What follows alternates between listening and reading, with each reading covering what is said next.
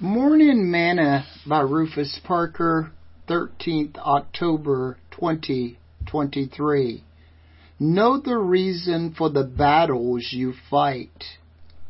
Every purpose is established by counsel, and with good advice make war. Proverbs chapter 20, verse 18. Today's morsel. Have you ever encountered anyone who is always fighting the devil? What about someone who blames the devil for everything that's going on in their life? There are those who are always restless because they're in a warfare against the devil. I will tell you that I have served two combat tours. And even though I knew that we had an adversary, I still find time to sleep, rest, laugh, go to church, pray, hold Bible studies, and eat. Do you know why? Because I knew that others had my back the same way that when they were sleeping, resting, eating, and doing the same things, I was protection for them. If you were to ask some folks who tell you that they're in the fight with the devil, they cannot tell you the reason they are fighting. Scripture says, with good advice make war. Some fights you may just need to leave for God and or wait for Him to direct you. If all you are doing is fighting hell, you're going to wear yourself out.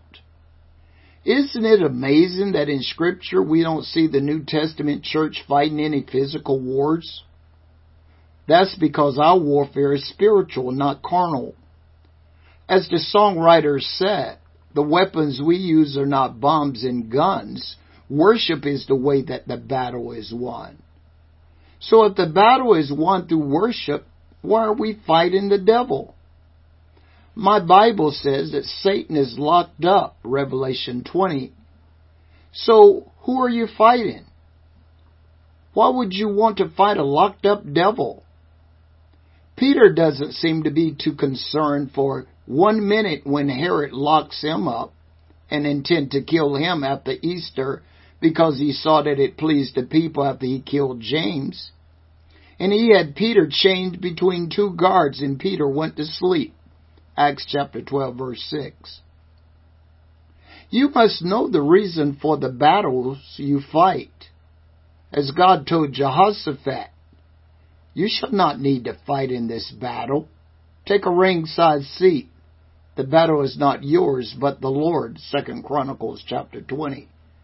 So if there isn't a need for me to waste my time with the devil, God will tell me when I need to gird on my sword for war.